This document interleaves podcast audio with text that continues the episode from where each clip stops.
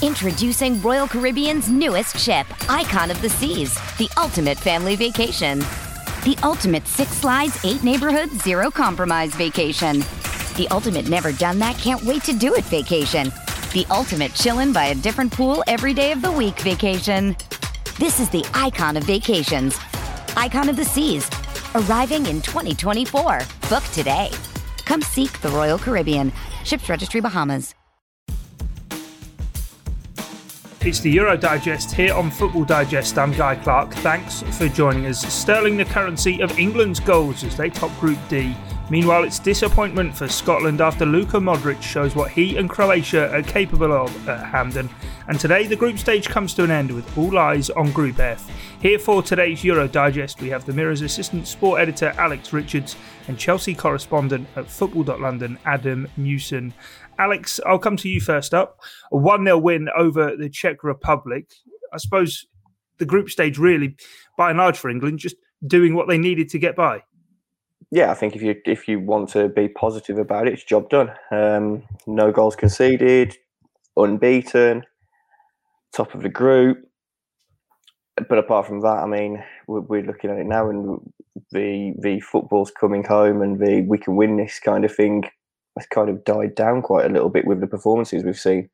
Um, look, there's there's been some good moments, I, I think. Um, but if you're telling me there's been enough good moments that we can sit here confidently and say England can can get to a final, I'm not so sure. I think it's they've made it look rather difficult.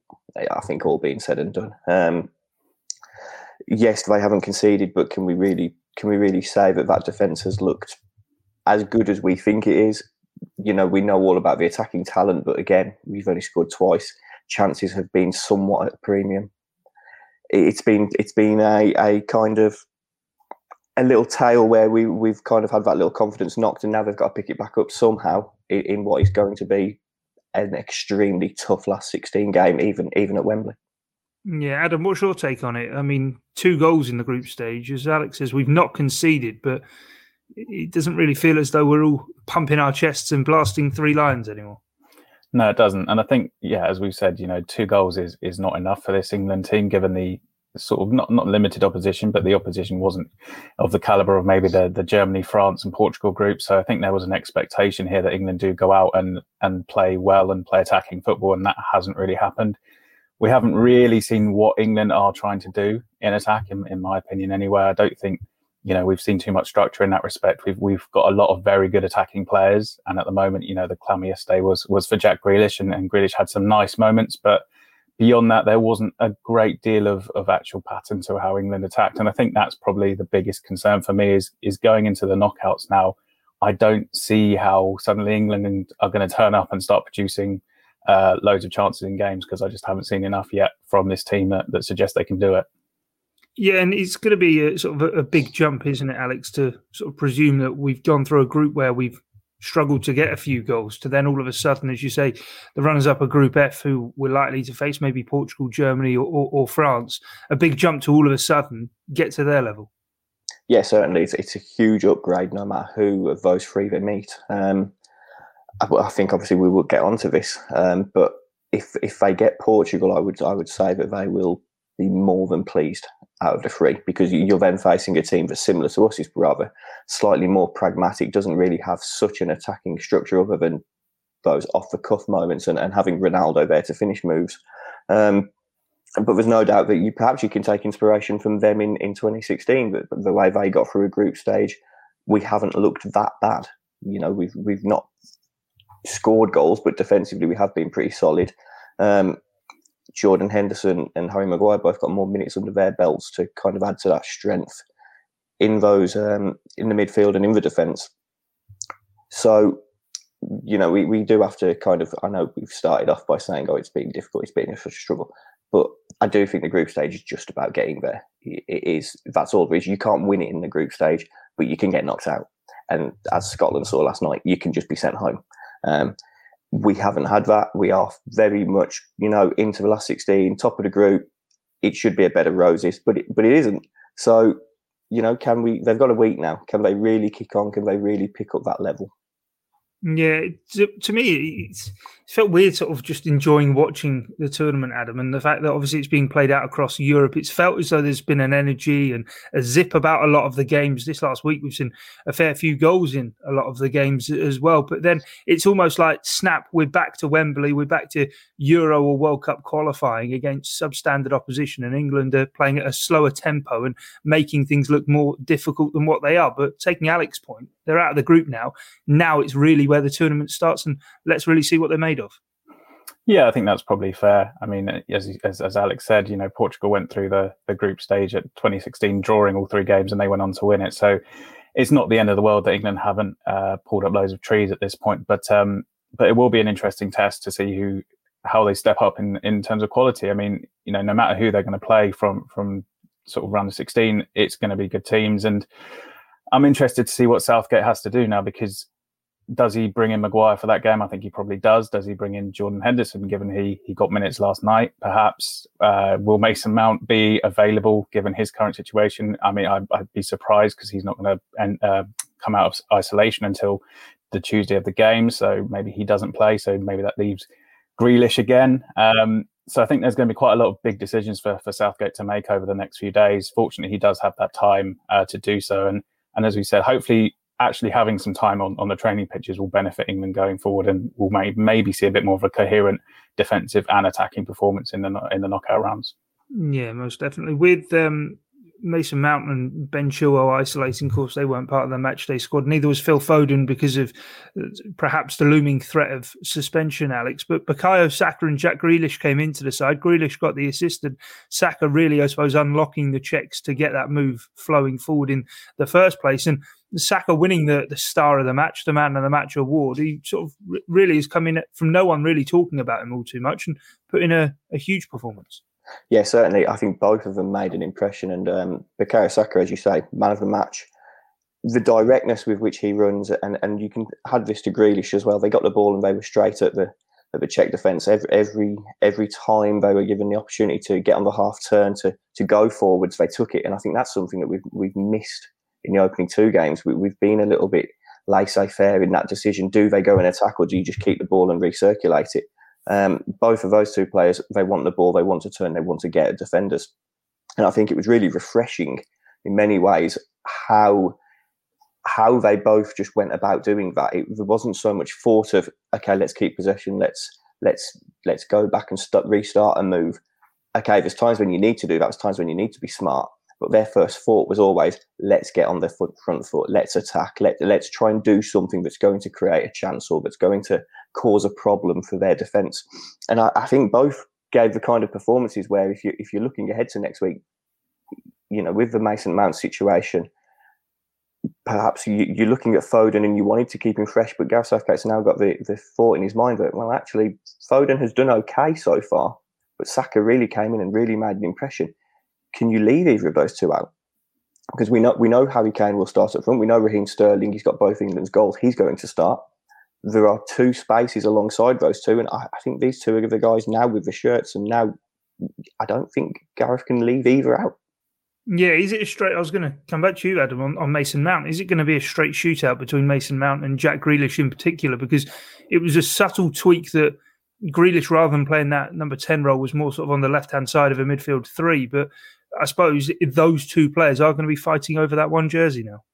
Yeah, I think it's probably fair, and I, I, I do think Grealish is going to hold on to it simply because of the fact that, as we said earlier, Mount isn't going to come out of isolation until Monday night. So, in that respect, he's not going to have trained with the team for the best part of a week. He's not going to sort of be up to speed with what the game plan is going into into Tuesday. So, I think it is Grealish's shirt. Um, I mean, from a personal perspective and obviously covering Chelsea, these are the type of games, the big games against big opposition, is where Mount really does thrive because of his ability to counter press and and his ability to sort of break lines in terms of taking the ball. He's very good on the half turn. So I think Southgate probably would have liked to have Mount available and, and maybe would have turned to him uh, for the knockout games. But um, I do think it's going to be Grealish just because, say, he he played well last night. I think he's still got another probably gear or two to go into, to be honest. Um, and hopefully on the biggest stage we could actually see the, the very best of Jack Grealish, and that would be a huge bonus for England. Yeah, what's what's sort of the take, maybe even in that deep midfield role then? Because Calvin Phillips moved back into it last night when Jordan Henderson came onto the pitch. But Alex, I can't sort of get my head around Jordan Henderson being a Champions League and Premier League winning captain and a key part of a Liverpool side as well. Obviously, came into the tournament struggling for a bit of fitness, but did appear in warm up games. He's not started a game yet. Yet Harry Maguire came straight in from the off last night. Will Jordan Henderson, do you think, come in for for the knockout stage? I think so. I, I, think I think that leadership from both of them is is very very important. You know, Harry Kane wears the armband, but I think if you talk to anybody, Jordan Henderson is the the England captain in many ways. Um, and I think I think Gareth leans on both of those two, and I think we will see both of them start because pure and simple, they have that leadership, they have that experience, um, both of both of success and both of heartbreak they're kind of unfazed by these big occasions. They know they know what they need to do in terms of preparation, in terms of then being actually out there. Um, and I think the the simple fact of the matter with Henderson is can we get enough minutes under his belt? They they got some more under it last night. They got some in the warm up games. If you were thinking they didn't really need him in the first two games and, and that you want him for the bigger matches, then then that's what's coming now. And if they get you know, if they get 60 minutes out of him from an opening of a game, that's great. Perhaps even he does start on the bench and in the 70th minute you're bringing him on because you're in a tight affair and you've got extra time perhaps coming up and you want his energy and you want his his leadership on the pitch then. I think a lot now is going to be made of who is in Southgate's starting 11. I think more importantly is how he uses his substitutes because we are getting into the, the real crux of the competition now and, and the prospect of extra time is looming in these big games which are going to be tight, which are going to be decided either on moments of absolute brilliance or on, on moments of, of sheer panic and, and where somebody makes a mistake. And you need you need guys on the field who can, can rally those around them, who can keep heads, who can ensure that focus isn't lost. And I think I think Gareth needs to be proactive in using the likes of Henderson and Maguire. I think it's easier just to put Maguire back in because he is a centre half and he is your number one centre half. I think Henderson's perhaps a little different in that you can still start with Rice and Phillips, or you can even start with one of them and Bellingham, and then you bring Henderson in, depending on how the game's going. Being able to say to him, Jordan, look at the game. Where do you think you're needed here? Do, do we need you to be pushing on? Do we need you to just be sitting and keeping the ball and, and setting the tempo? And I think that's something that's going to be important. And, and it goes back to what Adam says about Mason Mount and Jack Grealish. If Jack Grealish is giving you 70 minutes, yes, Mason Mount won't have, won't have trained. But if you can bring him on for the last 20, half an hour, you say, that can have a big impact. And I think that use of substitutes now is going to be so important. Yeah, I think for I think for me, one of the big things is getting the experience on the pitch as well for these knockout stages. Players who have played in these big games and almost Adam building that sort of framework, certainly from the midfield onwards, of having your likes of your Henderson in there, Sterling, Kane. We know the two centre halves who they're going to be. Kyle Walker most likely going to be the right back and Pickford, and then you've got a couple of spots there on the right hand side, whether it's Foden, whether it's Saka. You've also got another central midfield role as well. Mason Mount, Grealish. Bellingham. We've spoken about them all as well. We've spoken about the depth of this England squad, but it's making sure, I suppose, that as I say, that framework and steadiness is built behind them. And then we've got those players we can pick and choose between. Five substitutes, let's not forget that England can change change things from the bench.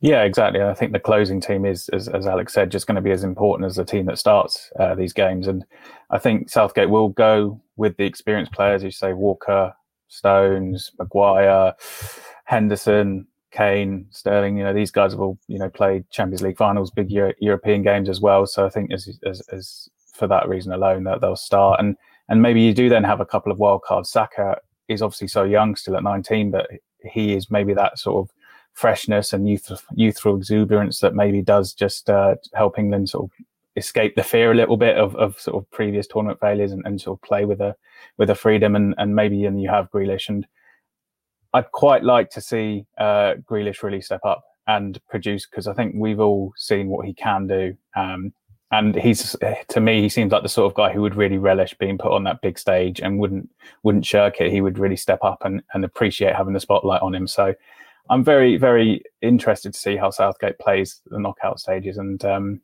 and yeah, hopefully uh, hopefully England do step up and, and produce when it's because it's going to be at Wembley, so it's going to be in front of a very expectant crowd.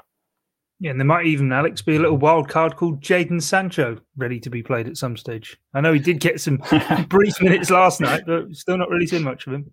No, certainly it's been it's been a, a strange one. Um, I wasn't quite buying Southgate's um, line about a lack of experience and him being one of the ex- inexperienced players the other day, given given the amount of appearances and goals and assists and the key role he's played at Borussia Dortmund in the last three years.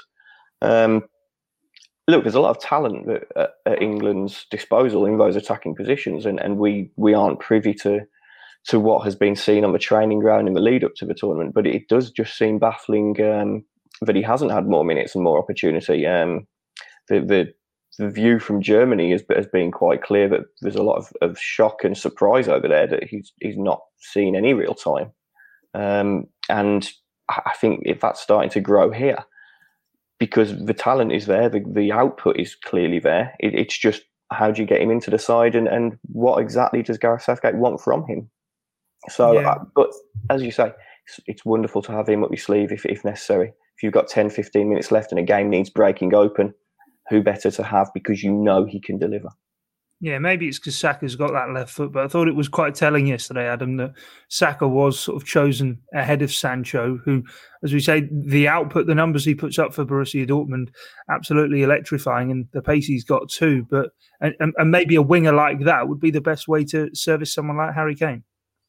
Yeah, perhaps. And as as Alex said there, Southgate's come the line of experience, but then he selects Saka, who's who's probably had less regular football at a top level than Jadon Sancho has. So um, it is a strange one. I think, especially against Scotland, I, I, have no idea why we didn't see Sancho, given what he's capable of in terms of one versus one situations. He is a guy who really can go past players and unlock very tight spaces. So if that's a situation England come up against in the knockout stages, maybe in the last 20 minutes of a game, I have sort of no reason to think that Sancho couldn't do it. We haven't necessarily seen the best of him in an England shirt just yet, but he needs opportunities um, to prove himself. And I think if if Southgate doesn't take the chance to use Sancho at some point and he ends up joining Manchester United this summer and, and suddenly starring in the Premier League, there's going to be a lot of questions then raised as to as to why uh, Southgate didn't turn to Sancho in the Euros.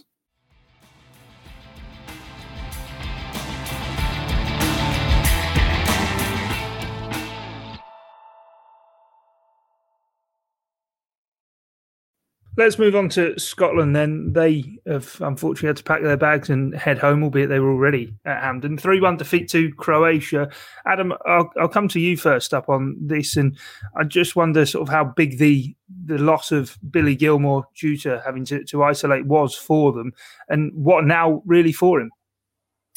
Yeah, I think it was a big loss, not necessarily just because I think the result would have been different. I mean, it's it would be a lot to expect a 20 year old on his third cap to suddenly sort of dominate a midfield up against Mateo Kovacic and uh, Luka Modric. But just from a belief perspective, I think Billy Gilmour played so well against England that there was a real sort of energy around him um, and a belief that he was the guy that could really sort of make this Scotland team go up a level. And and to lose him, I think did knock that belief a little bit down. So in that respect, yeah, difficult for, for Scotland to lose him, but. Um, it is a tough one for Billy Gilmour to take because he he was keen to, to get into the Scotland squad. He was desperate to get into the Scotland squad. He was willing to go out on loan in January to try and make that happen. Thomas Tuchel said, no, you're staying here and eventually gave Gilmour the minutes to, to sort of just about scrape into the squad. And obviously to get into the starting 11, he, he, he then did thrive. And yeah, it's, it's harsh. It's a harsh one for him to take, but um, it leaves him in an interesting position, I think, going into this summer now, because he will return to Chelsea with his status elevated again. Whether or not that means he is uh, pushed up the pecking order at Chelsea in the midfield, I'm not sure, but there is interest in him already, sort of increasing from I think Norwich and, and Wolves are already keen, and there will be a couple more Premier League clubs. So, um, so even though it hasn't worked out for him in the Euros, I think this is still going to be quite a big summer for, for Gilmour in terms of just his all-round progression. Yeah, yeah. In terms of Scotland, Alex, uh, and looking at them, they obviously fell behind, not what they needed, but Callum McGregor got them level just before half time. And you thought, right, the Hampden Roar's going. They might now really sort of try and help carry them through. And then uh, Luka Modric just steps up and turns into Ronaldinho, curls one in off the outstep of his boot. What a fantastic goal absolutely wonderful. I mean, he's, he's been a, a, wonderful player throughout his career, and and he has produced moments where you've seen great goals from him, but you, you it's not been a regular occurrence. But this was just this was marvelous. This was the sort of goal that made you think, why doesn't he score 10, 12 goals a season from the edge of the box? Because the technique was was just sheer quality. And it, it was a, you know, you mentioned uh, Callum McGregor scores just before half time, and you, you're thinking, can Scotland really kick on? Which the truth of the matter was that no, they couldn't because Croatia just had too much experience and too much quality in that central midfield area. Um, Modric and Kovacic, Marcelo Brozovic ran the show. Um, Ivan Perisic did his usual usual thing of turning up when needed at a big tournament. He's got nine goals for Croatia in, in 14 tournament matches. That's, that's some record, that. Um, and, and, you know, we, I didn't feel confident in Scotland getting a result beforehand purely because they were playing a team of such experience who we'd seen go to the World Cup final in 2018, who know the, know how to get results, who know how to win big matches. And, and that was just for proof in the pudding. I think Graeme Souness post game was rather critical and rather harsh on Steve Clarke. Said it was football from a previous age, um, and I think that is kind of true in, in that they didn't really have that ability to retain possession without Billy Gilmour in midfield. They, they were a little too direct, looking for Lyndon Dykes. But you had to take into account who they were playing against, and it was a, just a superior team. And, and that was pure and simple, shown in Modric's goal. A superior player doing something that very few players in that Scotland team would actually be capable of. Yeah, no, but for Scotland, obviously, first tournament in, in 23 years, hopefully it's awoken them to coming back to the uh, international tournament stage and they can now sort of kick on from here, albeit, of course, disappointment at heading out in the group stage. Let's get on to today's action then. And, and first up at five o'clock, it's Slovakia v Spain and Sweden against Poland, their group coming to an end. And, uh, well, Adam, this one's still wide open and Spain could yet still finish even runners up or even best third place.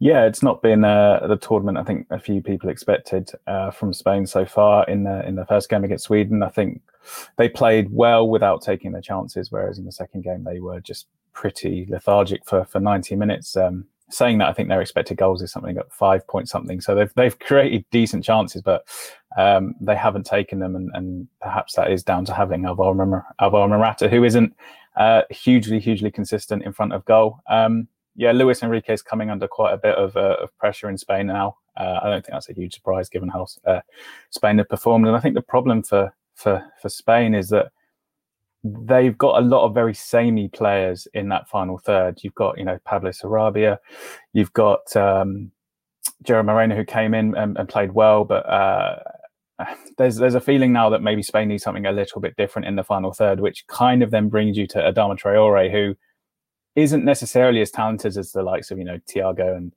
and all these guys, but he does have, as uh, as Alex can attest to as a as a Wolves fan, he does have this directness to his game, which maybe Spain have lacked in this tournament. And I think if he does throw Adama in, maybe that does help unlock Spain because at the moment they they're doing a lot of probably what wasn't really expected, you know, in terms of they are dominating the ball, but that wasn't what Luis Enrique Spain was meant to be about necessarily. They were meant to have a bit more verticality to how they attacked, um, and maybe Adama Traore does help just uh, bring that to, to, to how Spain want to play.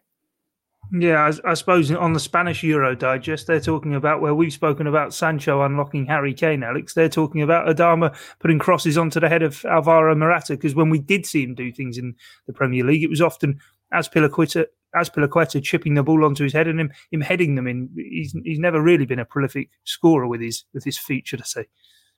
No, he hasn't. I mean, he's got great qualities, but he, it's just that that final touch that seems to be missing so often with him. Um, you know, it kind of epitomised the other night with that miss from Gerard Moreno's penalty that hits the post, rebounds to him, and I don't want to be overly critical because the ball is sitting up, it is bouncing. It's not the easiest opportunity. It comes out in quickly. But at this level, you've got to score those. And, and if, if he does score that, we're, we're sitting here right now and it's a very different conversation. I think the Traore thing is is so clear with Spain because of, as Adam says, there's so many samey players, neat and tidy. They come in, they tuck in around the edge of the box, they play little one twos, they they try and create those either needle passes to to get a forward clean thread. Adam Traore wants to say it wide, he wants the ball given to his feet, and he just wants to go and absolutely destroy a fullback. He wants to beat him time and again. He wants to do one step over, go past him, put a cross in. He wants two men to come to him, and then he'll try and beat both, or he'll just play a little ball inside, which creates space for others. I think it's something that if, if this game is tight tonight, Luis Enrique really needs to look at it and go, okay, half an hour to go, get on there, get on there, go and open that play go and go and stay wide, let us feed you the ball, and then opportunities will come. They'll either come directly from him because of his pace and his skill, or they will come because he's got two men going out to close him every time and they can move the ball quickly across the pitch. I think really in many ways it's a no-brainer to use him. It's just how they use him. I, I don't think you start with him. I think you have to bring him on around around the 60, 65 minute mark when the game is a little bit more stretched and a little bit more open. Because obviously Slovakia know that they need to get something too. They can, they can't lose this game. Um, they need to get a result. So it will eventually open up. It may be a very tight opening where they they just decide to sit back and defend to begin with, but eventually it will open up, and I think that's when he can really step into his own and can give Spain what they need, which is that little bit of directness. Yeah, I think the pitch has been poor in Seville as well. Actually, just a, a very small side. Now, Adam, you you about to come in there? Yeah, I think there, there are going to be changes to, to Spain's team today. I think Sergio Busquets is back and available, and I'll be uh, stunned if he doesn't just drop in, to be honest. Um, there's also an expectation that Azpilicueta plays at, at, at, right back, which may move Marcos Llorente into midfield. And I think that may just help Spain just have maybe a little bit more authority to their possession as well, rather than just knocking it sideways, sideways and being patient. It Busquets maybe doesn't have the mobility that he once had, but in terms of taking responsibility on the ball and actually trying to progress it. I think he may do that a lot more than than Rodri has so far in this tournament. Yeah, also in that group, chance to see Alexander Isak again. He's been brilliant so far in the tournament. But quickly, very quickly, before we go, we're fastly running out of time. But Portugal v France and Germany v Hungary, of course, the game in, in Germany, uh, the Allianz Arena, UEFA have denied Germany wanting to uh, put the rainbow flag on the Allianz Arena, which really sort of seems to be a very poor decision. But in terms of the, the, the footballing aspect, guys, of course, England will play the runners up of this group. Alex, I'll come to you first. How do you A, see it playing out, and, and B, England therefore facing in the last 16? Um, I think we can we can pretty much all agree here that Germany will beat Hungary. I, I don't see any way in which in which Hungary get a result in Munich, and I think Germany really hit their stride against Portugal um, in the last game. Quite how how Fernando Santos decided he didn't need to change his formation, he didn't need to track track Robin Gosens at all was was baffling, and Germany made the most of it. Um, and I think they will really carry on from there and, and should put Hungary to the sword on home soil. As for the other game, I think that's a lot tighter because we've we've seen Portugal produce a really good performance, and then we've seen them be far too open and just be absolutely destroyed. I think they go back to their most pragmatic tonight. I think they go very very defensively minded and just try and get the job done. Um, whereas I think France have have come up for a little bit of criticism after the draw in Hungary, um, especially having won in Germany in the opener. I think Didier Deschamps is under a little bit of not pressure, but there are a few questions about you brought back Karim Benzema and it's not quite working. Um, have has he kind of changed things where perhaps they didn't need changing? The old adage, really, if it's not broke, don't fix it. Um, and I, I think that's going to be really tight. I think the first goal there is, you know, it always is crucial, but it's going to be so crucial tonight. If Portugal get it, they'll just sit back and they'll just say, come on, try and break us down. We know we're going through at this point. If France get it and Portugal have to come out, and because they'll only be on three points, and I'm not really 100% certain that that's going to be enough to get them through, then it will really open up that game. Um, and we will see plenty of Cristiano Ronaldo histrionics, no doubt, if that is what is occurring. Um, I think you have to look at France. So I think with that team, with the quality they have in attack and in defence, you do make them favourites. And I, would be inclined to believe that they will just about get the job done tonight and book their place. Yeah, it'll be a sort of crucial one, I suppose, Adam, for Didier Deschamps having the sort of courage of his convictions to have brought Benzema back into the fold to keep him, as opposed to maybe turning to Olivier Giroud, who, of course, did so well for them during the World Cup. Yeah, as Alex said, he, he's taken this this move to move away from probably what made France world champions, and it hasn't worked out thus far. We haven't very we haven't really seen the best of Benzema at all, and um, and maybe they're you know against a, a, Portugal side who may sit back and deep. You, would maybe think, oh, bring in Ollie Giroud because that's kind of against the teams he thrives when he can sort of just pin defenders and, and link play with, with Mbappe and Griezmann, and that's probably where you're going to get the best of Giroud. But I would be very surprised if if Deschamps ditches the Benzema experiment just yet. Uh, partly because you know it's only had two games, and partly because I think it opens up a lot of problems for him as well if he was to do it. Um, but it will be an interesting game, and I think France will probably just about get the job done, um, and that leaves Portugal uh, in a bit of a tricky situation then going into the knockout stages. But as we said earlier, at Euro 2016, they didn't have a great uh, group stage and they went on to win the thing. So, uh, so they can always step up. Yeah, potentially England v Germany in the last 16 at Wembley. That would be something to rub your hands over. Well, anyway, that's all we've time for here on this edition of the Euro Digest. Do remember if you want to uh, subscribe to the uh, Football Digest channel, do just head to Apple Podcasts or wherever it is you get your audio on demand, hit subscribe, and every episode will come directly to you. But from myself, Guy Clarke, Alex Richardson, Adam Newson, thanks for your time and your company. Bye.